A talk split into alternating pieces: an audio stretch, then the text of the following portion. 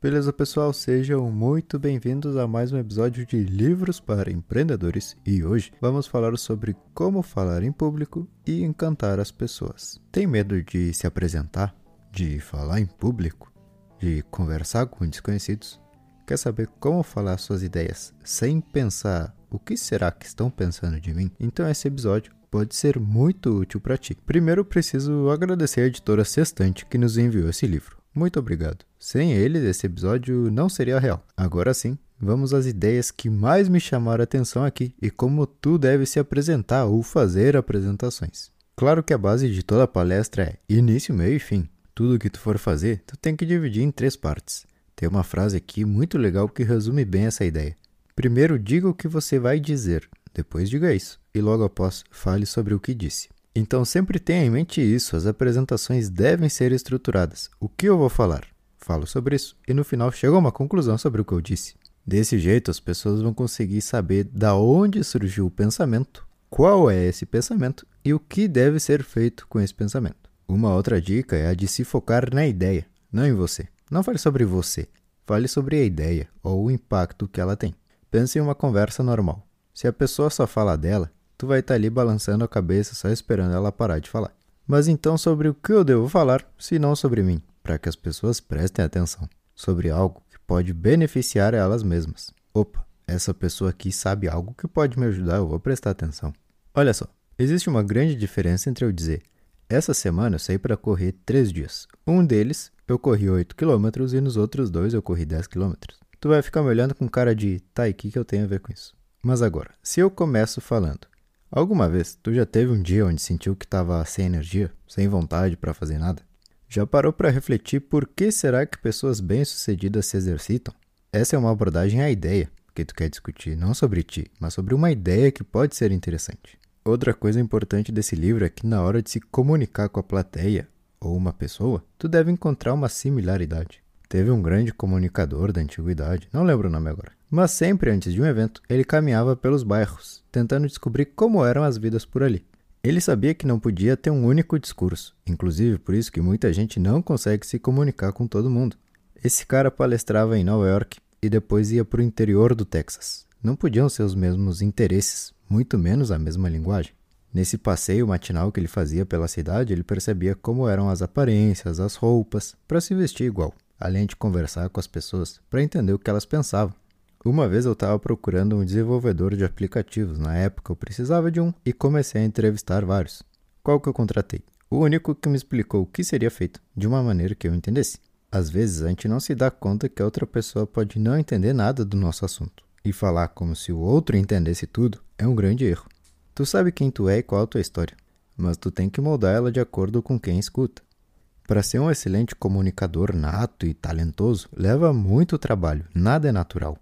Vou te mostrar umas frases bem legais e importantes que eu li aqui dentro. Primeiro, essa frase do próprio Dale Carnegie. O melhor da história nisso, ele disse: Para cada discurso que tu faz, na verdade existem três: o que tu treinou, o que tu fez e o que tu queria ter feito. Outra frase do Mark Twain, referência no assunto. Ele também disse: Normalmente eu demoro mais de três semanas para preparar um discurso de improviso. Ou seja, o que, que eles nos mostram? Apesar de muita prática, tu ainda vai fazer algo diferente na hora. Podemos treinar ao máximo, mas na hora algo diferente acontece. E isso é um problema? Claro que não. Leva muito tempo de prática para parecer natural. Mas então tu me pergunta: como eu vou praticar minha fala em público? Não é algo que tu pode alugar um salão, encher de gente e ficar praticando. Claro que não. O melhor que tu pode fazer para desenvolver a tua comunicação, presta bem atenção, é treinar com as pessoas todos os dias. Vai na padaria? Bom, usa o caixa para praticar. Ajeita a tua postura, olha no olho da pessoa e fala: Oi, tudo bem? Como você está? E fica ali calmo, respira tranquilo, percebe que nada vai te acontecer. Tu entra no estacionamento e vê que o cara que cuida dos carros vem na tua direção. Fala para ti mesmo: essa é minha hora de praticar. Manter-se no presente durante uma conversa é o que vai mudar tudo para ti. Pode confiar em mim, não precisa ter medo, não tem do que fugir. Inclusive, esse é um dos próximos tópicos do livro, os medos. Do que temos medo? Aqui ele nos traz uma história que eu vou te resumir ela. Basicamente, eram dois irmãos que foram criados pelo mesmo pai alcoólatra. Anos depois, entrevistaram de volta esses irmãos e um deles era saudável, treinava todos os dias, se alimentava bem, vivia a vida fitness, para se dizer assim. e o outro tinha virado um alcoólatra sedentário. Perguntaram a eles: Ah, o que te fez ser quem você é hoje? E os dois responderam mesmo: O exemplo que eu tive do meu pai. Ou seja, eles foram criados da mesma maneira, pelas mesmas pessoas e usaram esse mesmo acontecimento como motivação ou desculpa. Mas agora, o que, que essa história tem a ver com a relação de falar em público? Que todo mundo sente medo. Ninguém sobe num palco sem medo. Porém, assim como os irmãos, tu decide o que, que tu vai querer fazer com esse medo. Tu vai usar ele de desculpa para sair correndo ou tu vai usar ele como uma motivação?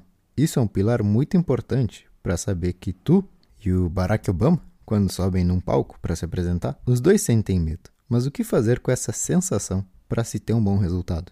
Primeiro vamos analisar do que temos medo e aqui eles nos listam algumas coisas. Temos medo de nós mesmos. Quando a gente está prestes a subir no palco, vem a sensação de fuga. A gente quer se dar motivos racionais de que isso não é preciso fazer. Pensamentos como: por que, que eu estou aqui? Eu não precisava estar tá fazendo isso. Como que eu me meti nessa? E esses pensamentos simplesmente te deixam mais nervoso, porque tu tá ali aceitando e se convencendo que o que tu vai fazer é um perigo, quando na verdade não vai te acontecer nada. Outro medo pode ser pelo passado. Já travei, já me perdi nas palavras, já me deu um branco. E por não ter gostado daquela experiência, eu não quero repetir. Mais uma vez, se questiona até nas coisas mais horríveis da vida, algo tu tem que tirar dali. Se eu já me travei, beleza, já me aconteceu o pior eu tô aqui ainda seguindo com isso. Deu um branco? Em qual parte foi? O que eu poderia ter usado de gatilho para me lembrar?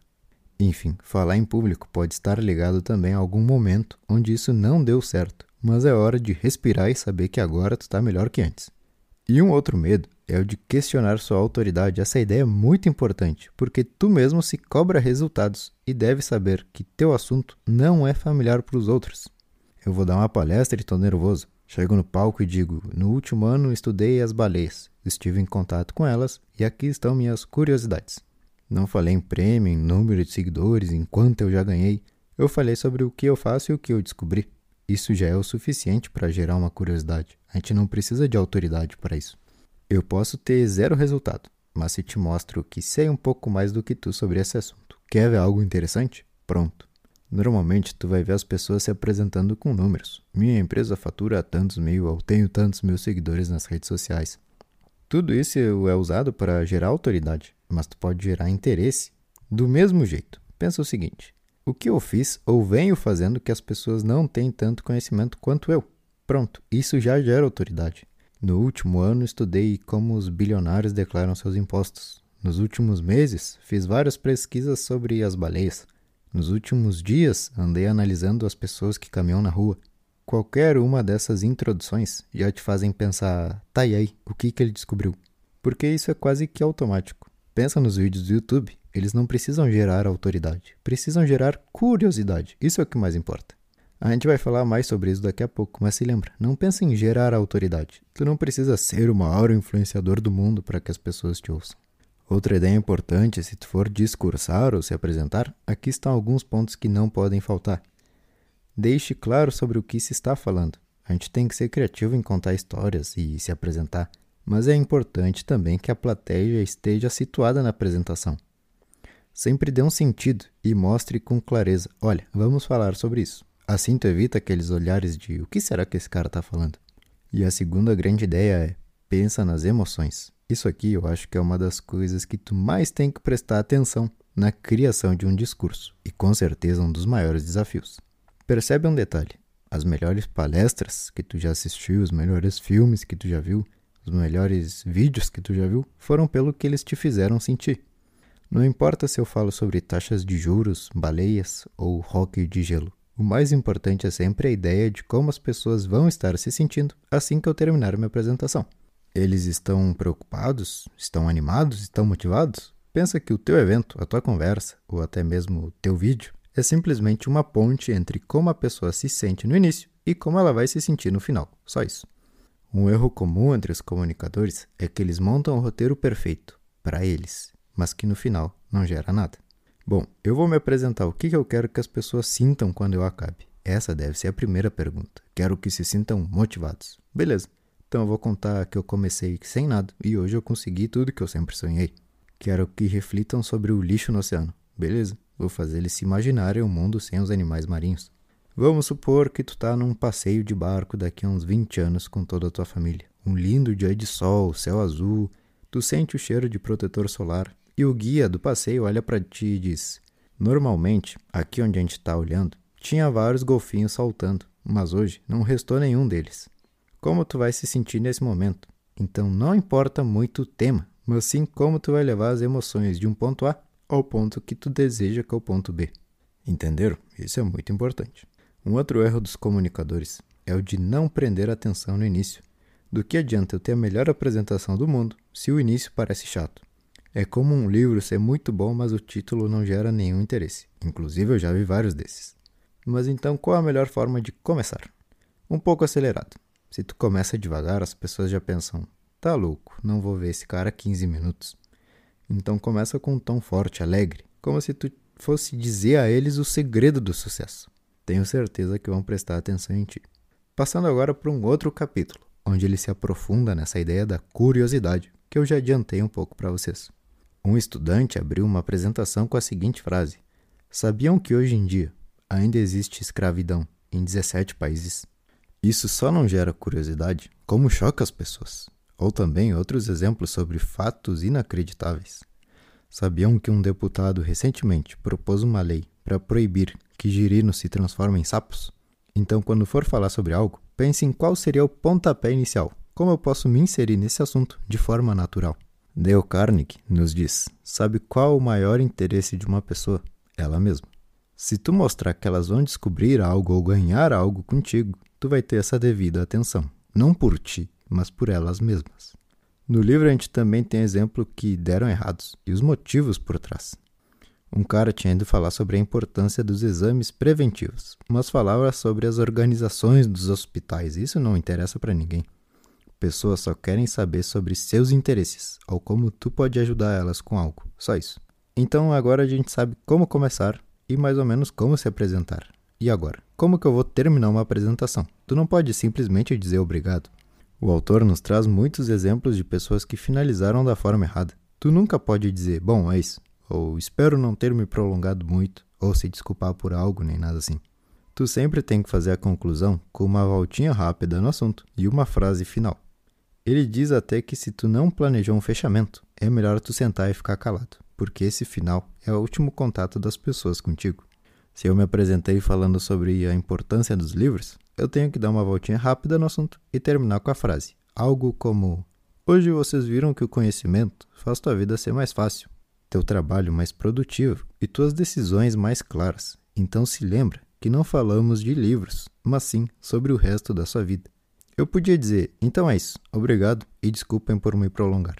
Mas esse fechamento não faz parte do emocional das pessoas. Se lembrem, como eu quero que elas se sintam no final.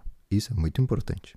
Agora tu sabe como se apresentar em público. Não precisa ter medo. Pensa que é uma oportunidade das pessoas te conhecerem, verem como tu pensa. Isso nunca ninguém vai discutir contigo. É tua opinião, é uma palestra, uma conversa, um evento. Fala sobre uma ideia ou uma transformação e pronto. Se lembra que a melhor forma de praticar é com as pessoas do dia a dia. Um garçom, uma pessoa do caixa, alguém que trabalha numa loja, enfim. Se nessas pequenas interações tu já quer fugir, complica para falar bem em público. Começa a praticar nesses momentos. Fica parado na frente da pessoa, respira fundo, olha para ela. Tu vai ver que nada de ruim te acontece. Pergunta para ela como ela está, faz uma pergunta sobre a atualidade, enfim, é a tua chance de treinar. E claro, falar é uma excelente oportunidade. Poucas pessoas têm a chance de falar o que pensam. Se te derem essa oportunidade, aproveita ao máximo para mostrar que tu é diferente e que tu é único. Então, beleza, pessoal? Esse foi o episódio de hoje. Espero que tenham gostado e nos vemos em uma próxima de Livros para Empreendedores. No último ano, eu analisei grandes empreendedores que conheci graças ao canal e percebi como eles usam os livros para crescer em muito pouco tempo. Então, se tu tem interesse em se desenvolver desse jeito também, faz o nosso acompanhamento. Muitos ouvintes participam, espero que tu não fique de fora. Se quiser entrar também, é só clicar aqui no link e nos falamos. Até a próxima e valeu!